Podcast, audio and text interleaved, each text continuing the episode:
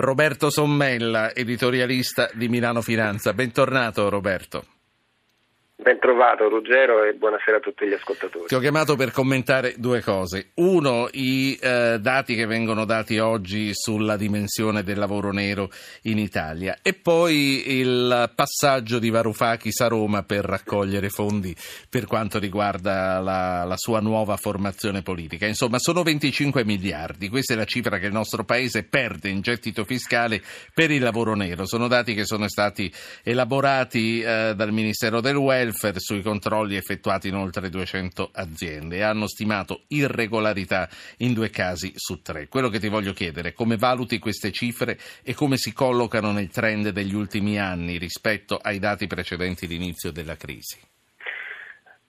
Dunque, la mia valutazione è che questo dato, che è un dato abbastanza patologico nell'economia italiana, è legato soprattutto all'eccessiva tassazione sia del lavoro che del reddito d'impresa.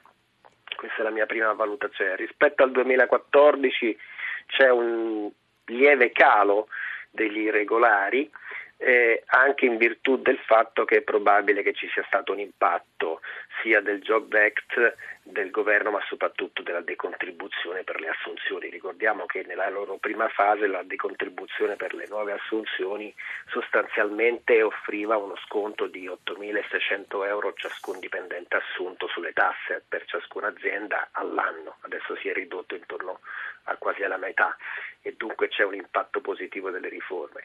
Sono tantissimi, sono una marea, non dico fantasma, ma sicuramente non palese nei nostri, diciamo, circoli normali in cui abbiamo abitudine a vivere, però è un numero da considerare. D'altronde l'economia sommersa in genere vale più o meno 100 miliardi di euro e dunque dovremmo immaginarci come potrebbe essere l'Italia se questi lavoratori fossero non in nero, ma evidentemente con tutti i crismi previdenziali e assistenziali, e quanto potrebbe crescere l'economia italiana evidentemente se le tasse fossero più basse.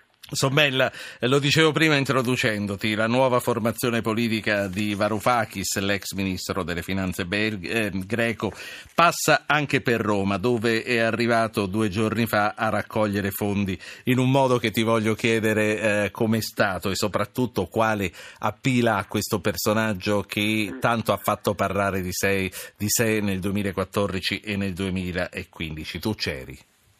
Sì, io sono andato, sono stato invitato e l'ho ascoltato. Sicuramente l'appeal in Italia è legato a tutti gli orfani della sinistra, di quella sinistra che si riconduceva un tempo alla rifondazione comunista sostanzialmente, che poi è diventata SEL nelle varie sue estrinsecazioni, quindi potrebbe avere un bacino elettorale in Italia ma nell'ordine del 4-6%, però sicuramente mi è sembrato, io l'ho criticato e ho scritto criticando il manifesto, avendolo letto più di un mese fa quando fu pubblicato, il manifesto di M25, che uno potrebbe dire oddio, 10 anni per sistemare le cose. Mi sembra invece che rispetto a quando era ministro sia un pochino più concreto Varoufakis. Punto primo, non vuole più uscire dall'euro, che mi si è dato sicuramente oggettivo importante. Punto secondo, vuole riportare o portare la politica all'interno dell'Unione Europea. Punto terzo, vuole ricondurre le persone, non solo le istituzioni finanziarie, al centro dell'attenzione. Su questi 3 punti io mi trovo sinceramente d'accordo, soprattutto in queste ore drammatiche che stiamo vivendo tutti noi per quello che avviene a Bruxelles. Sì, un partito transnazionale che si ramifica come diverso nei diversi paesi. Beh, col crowdfunding ne ha presi pochi di euro qua in Italia. Come funzionava il crowdfunding? Il crowdfunding funzionava un po' come quando si andava alle feste nei licei, quando, prima dei 100 giorni della maturità, cioè con una scatola, con una feritoia dove si inserivano i soldi. Molto semplice quello che ho visto io, poi evidentemente dove ognuno dava quello che voleva, o dove ognuno comprava delle cose o degli accessi? No, dove ognuno dava quello che voleva. Poi c'erano delle pubblicazioni di European Alternatives, che è appunto questa struttura italiana retta da un italiano che gli sta facendo, diciamo, da gemello italiano nella ramificazione europea. Varoufakis ha presentato il suo manifesto già a Berlino, quindi diciamo in terra di infedeli potremmo dire, e poi proseguirà il suo cursus. Io credo che lui punti su dei nomi ad effetto, cioè Julian Assange, Brianino per chi è amante della musica, Corbin per chi è un laburista sfegatato, ma che debba ancora trovare grossa presa nelle fasce della popolazione che dovrebbe poi votarlo. Lui credo che punti a presentarsi alle prossime elezioni europee che saranno nel 2019, però per ora la popolazione che è più in difficoltà sta dimostrando che tende a destra in Europa più che a sinistra. In Italia i suoi punti di riferimento quali sarebbero? Che nomi e che facce c'erano lì con voi?